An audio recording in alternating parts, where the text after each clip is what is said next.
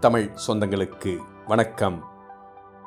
Sathyan audio books வழங்கும் அமரர் கல்கியின் அலை ஓசை. குரல் சத்யன் ரங்கநாதன்.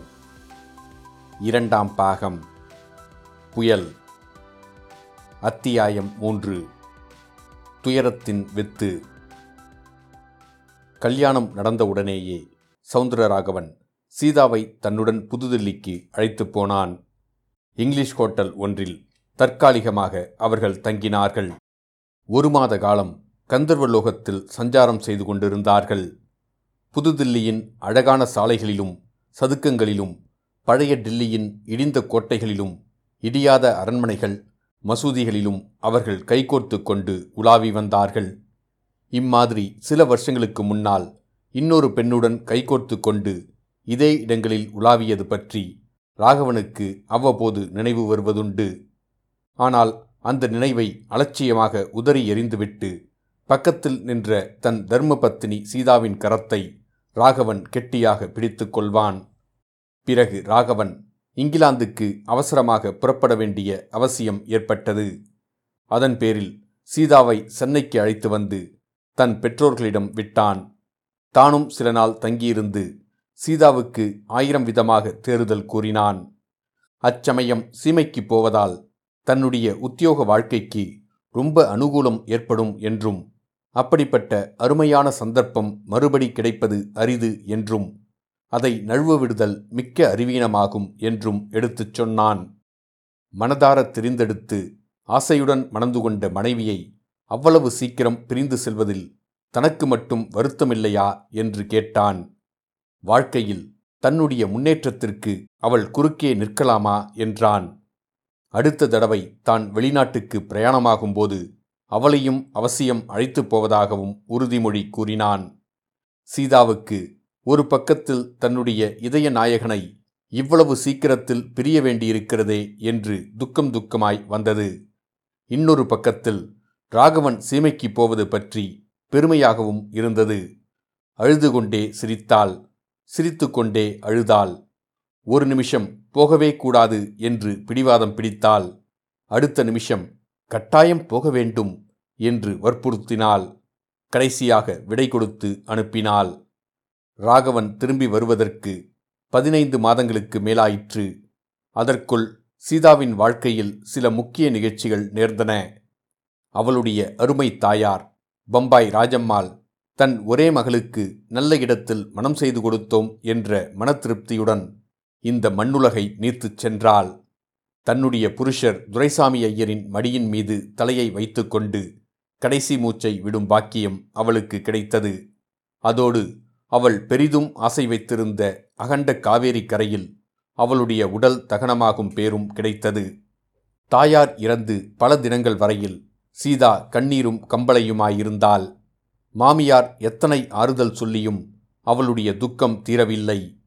மாமனார் பகவத்கீதையிலிருந்து எவ்வளவு ஸ்லோகங்கள் சொல்லி வியாக்கியானம் செய்து காட்டியும் அவளுடைய மனது நிம்மதியடையவில்லை. இப்பேற்பட்ட துக்கம் தனக்கு நேர்ந்த சமயத்தில் தன் அருமை கணவர் பக்கத்தில் இல்லாமற் போனது அவளுடைய துயரத்தை அதிகமாக்கியது. உண்மையான அன்பு சிநேகம் இவற்றின் பெருமை அதுதான் அல்லவா? அன்புடையவர்களிடமும் சிநேகிதர்களிடமும் துக்கத்தை பகிர்ந்து கொண்டால் துக்கம் குறைந்து சீக்கிரத்திலேயே மனசாந்தி ஏற்படுகிறது. அன்புள்ளோரிடம் சந்தோஷத்தை பகிர்ந்து கொண்டால் அந்த சந்தோஷம் பொங்கிப் பெருகுகிறது. சீதாவுக்கு நேர்ந்த பெருந்துக்கத்தை அவளுடன் பகிர்ந்து கொள்ள சவுந்தரராகவன் அருகில் இல்லை. இதனால் அவளுடைய துக்கம் வெகுகாலம் நீடித்திருந்தது. சீதாவின் வாழ்க்கையில் இன்னொரு முக்கிய சம்பவம் சந்தோஷமான சம்பவம் நேர்ந்த பிற்பாடுதான் அந்த துக்கம் மறைந்தது. சீதா தன் உயிருக்கே நேர்ந்த அபாயத்திலிருந்து கடவுள் அருளால் பிழைத்து எழுந்து தான் பெற்ற செல்வக் கண்மணியை பார்த்த பிறகு மற்றதெல்லாம் அவளுக்கு மறந்தே போய்விட்டது. தாயாரை நினைத்து கொண்டு துக்கப்படுவதற்கு இனிமேல் அவளுக்கு நேரம் ஏது? அதோடு கூட காமாட்சி அம்மாளும் மற்றும் அக்கம் பக்கத்து மூதாட்டிகளும் உன் அம்மாவே உன் வயிற்றில் பெண்ணாய் வந்து பிறந்துவிட்டாள். என்று அடிக்கடி சொன்னதனால் சீதாவுக்கு அத்தகைய நம்பிக்கை ஏற்பட்டுவிட்டது. தன் குழந்தையின் முகத்தை பார்ப்பதில் உண்டான ஆனந்தத்தில் தன்னை பெற்ற தாயின் முகத்தை மறந்தாள். சீமைக்கு போயிருக்கும் கணவன் திரும்பி வந்ததும் குழந்தையை அவரிடம் காட்டி ஆச்சரிய கடலில் மூழ்கச் செய்யும் நேரத்தை எண்ணி எண்ணி உள்ளமும் உடலும் பூரித்தாள். சீமைக்கு பயணமாகும்போது ராகவன் சீதாவை கான்வென்ட் ஸ்கூலுக்கு அனுப்பச் சொல்லி பெற்றோர்களிடமும் ஏற்பாடு செய்துவிட்டு போனான். அதன்படி சீதா கான்வென்ட் ஸ்கூலுக்கு போகவில்லை என்று அறிந்ததும் அவன் மிக்க கோபம் கொண்டு கடிதம் எழுதினான். அந்த கடிதத்துக்கு பதிலாக அவனுடைய தகப்பனார் உன்னுடைய சீமந்த கல்யாணத்துக்கு அடுத்த மாதம் முகூர்த்தம் வைத்திருக்கிறது. உடனே புறப்பட்டு வந்து சேரவும் என்று எழுதினார். சீதா கான்வென்ட் ஸ்கூலுக்கு போகாத காரணம் இப்போது ராகவனுக்கு புலனாயிற்று. அதனால் அவன் சந்தோஷமடைந்தானா? அதிருப்தி கொண்டானா என்று சொல்ல முடியாது. பதில் கடிதத்தில் பரிகாசமாக சீமந்த கல்யாணத்தை ஆறு மாதம் தள்ளி வைத்து கொள்ளவும் தள்ளி வைக்க முடியாவிட்டால் பர்த்தி வைத்து நடத்திவிடவும் என்று எழுதியிருந்தான். சீதாவுக்கு இந்த கடிதம் அளவில்லாத கோபத்தை அளித்தது. ராகவனுடைய கடிதங்களை விலைமதிப்பில்லாத பொக்கிஷத்தைப் போல் போற்றி பத்திரப்படுத்தும் வழக்கமுடைய சீதா மேற்படி கடிதத்தை சுக்கலாக கிழித்தெறிந்தாள். ராகவன் அவ்வாறு பரிகாசமாக பதில் எழுதியது பற்றி மாமியாரிடம் புகாரும் சொன்னால் மாமியாரும் மருமகளும் வெகு ஒற்றுமையாகவும் அந்யோன்யமாகவும் இருந்து வந்தார்கள். மருமகள் மெச்சிய மாமியார் இல்லை என்னும் பழமொழி அவர்கள் விஷயத்தில் பொய்யாயிற்று. அம்மா உங்களிடம் இருந்து குடித்தனம் செய்ய முடியாதென்று என் ஓர்படி பிறந்த வீட்டுக்கு போய்விட்டாளாமே அவள் எவ்வளவு பெரிய ராட்சசியாய் இருக்க வேண்டும்? என்றாள். அக்கம் பக்கத்து வீடுகளில் தன் மாமியார் தன்னை அன்புடன் நடத்துவது பற்றி பெருமையுடன் சொல்லிக் கொண்டாள். காமாட்சியம்மாளின் மனோரதம் நிறைவேறிவிட்டது. அந்த அம்மாள் பத்மாபுரத்தின் வீதிகளில் கம்பீரமாக பெருமிதத்துடன் தலைநிமிர்ந்து நடக்கத் தொடங்கினாள். சவுந்தரராகவன் சீமையிலிருந்து திரும்பி வந்தான். வசந்தியை பார்த்து அகமகிழ்ந்து முகமலர்ந்தான். சீதா கான்வென்ட் ஸ்கூலுக்கு போகாததினால் ஏற்பட்ட கோபத்தையும் மறந்தான். புதுதில்லியில் ஜாகை கிடைத்ததும் கடிதம் எழுதி அவர்களை தருவித்துக் கொள்வதாக சொல்லிவிட்டு போனான். நல்ல ஜாகை கிடைப்பதற்கு இத்தனை காலம் ஆகிவிட்டது.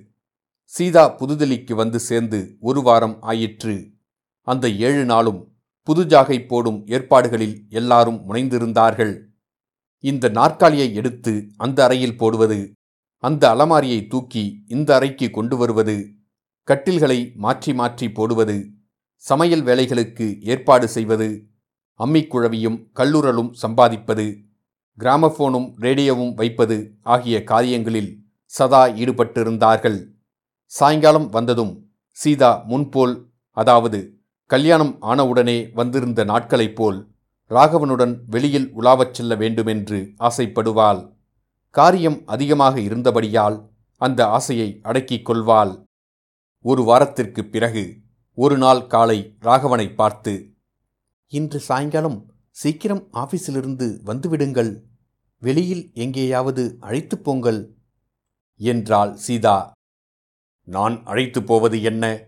உனக்கு இஷ்டமான போது இஷ்டமான இடத்துக்கு போய் வருவதுதானே? என்றான் ராகவன்.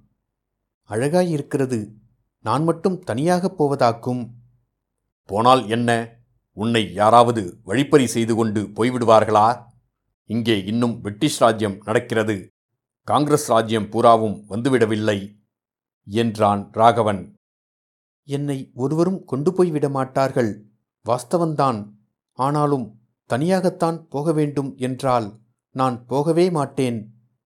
தனியாகப் போக வேண்டாம். உன் மாமியாரையும் கூட அழைத்துக் கொண்டு போயேன். மாமியாரை நான் கூட அழைத்துக் கொண்டு போவதற்கு உங்களுடைய அனுமதி வேண்டுமாக்கும்? என்று சீதா பொய்க்கோபம் வருவித்துக் கொண்டு சொன்னாள். சரி சரி கோபித்துக் கொள்ளாதே. இன்று சாயங்காலம் சீக்கிரம் வந்து உன்னை வாக்கிங்க்கு அழைத்துப் போகிறேன் என்று சொல்லிவிட்டு ராகவன் சென்றான். அவ்விதமே அன்று மாலை சீக்கிரமாக ராகவன் திரும்பி வந்தான். சீதாவை பார்த்து மோட்டாரில் வாக்கிங் போகலாமா? அல்லது கால்நடையாக போகலாமா? என்று கேட்டான். வழக்கப்படி சீதா ராகவனுடைய ஹாஸ்யத்துக்காக சிரித்துவிட்டு மோட்டாரில் வாக்கிங் எப்படி போவது? நடந்தே போகலாம் என்றாள். காமாட்சி அம்மாள் தான் வாக்கிங் வரவில்லை என்றும் குழந்தையை பார்த்து கொள்வதாகவும் கூறினாள். சீதா விரும்பியதும் இதுதான்.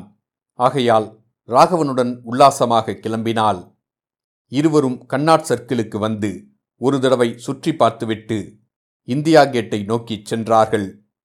இந்தியா கேட்டுக்கு பக்கத்தில் உள்ள செயற்கை நீர் ஓடைகளில் ஒன்றுக்கு அருகில் பச்சை பசும்புல் தரையில் உட்கார்ந்தார்கள்.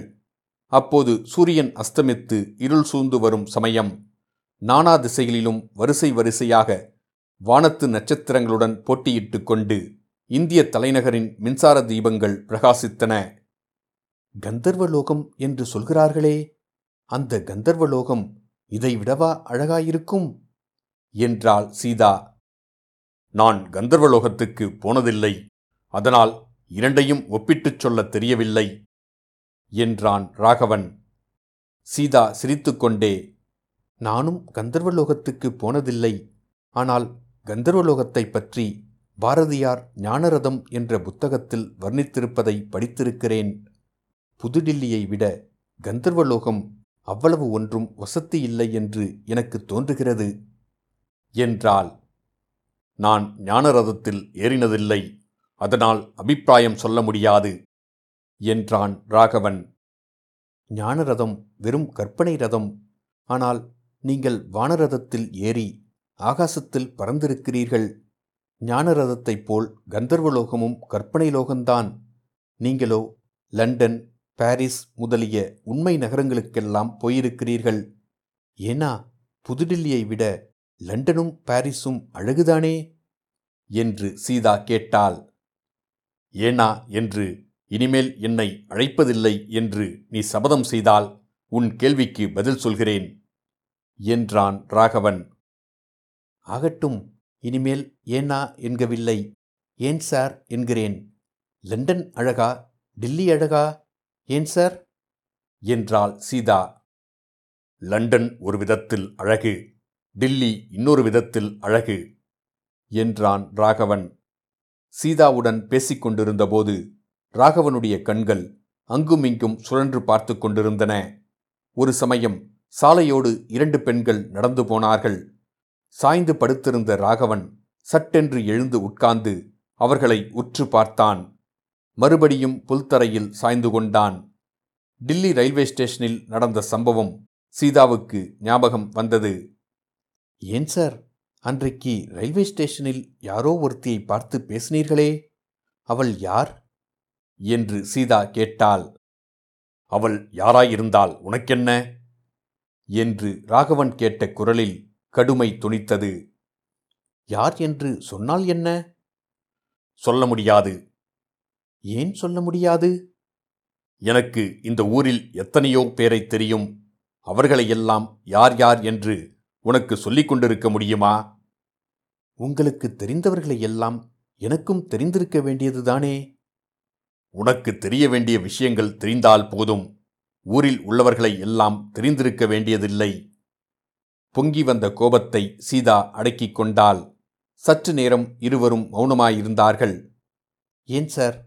அவள் யார் என்று சொல்ல மாட்டீர்களா? மௌனம். நம்ம பக்கத்து மனுஷியா? இந்த ஊர்க்காரியா? மௌனம். என்னோடு ஏன் பேசப் போகிறீர்கள்? இதற்குதான் வாக்கிங் அழைத்து வந்தீர்களாக்கும். என்று கூறிய சீதாவின் கண்களில் கண்ணீர் ததும்பியது. இதற்குதான் அழைத்து வர மாட்டேன் என்று சொன்னேன். பெண்களின் சுபாவத்தை காட்டாரம்பித்து விட்டாயல்லவா சனியன்? என்று சொல்லிக்கொண்டே ராகவன் பசும்புல் தரையிலிருந்து எழுந்தான். நான் ஒன்றும் சனியன் இல்லை என்று சீதா கூறி இன்னும் முணுமுணுத்தாள். சீதாவின் குற்றமற்ற இளம் உள்ளத்தில் துன்பத்தின் வித்து விதைத்தாகிவிட்டது. அது முளைத்து வளர்ந்து மரமாகி என்னென்ன பலன்களை தரப்போகிறதோ யார் கண்டது? இத்துடன் அத்தியாயம் மூன்று முடிவடைந்தது. மீண்டும் அத்தியாயம் நான்கில் சந்திப்போம்.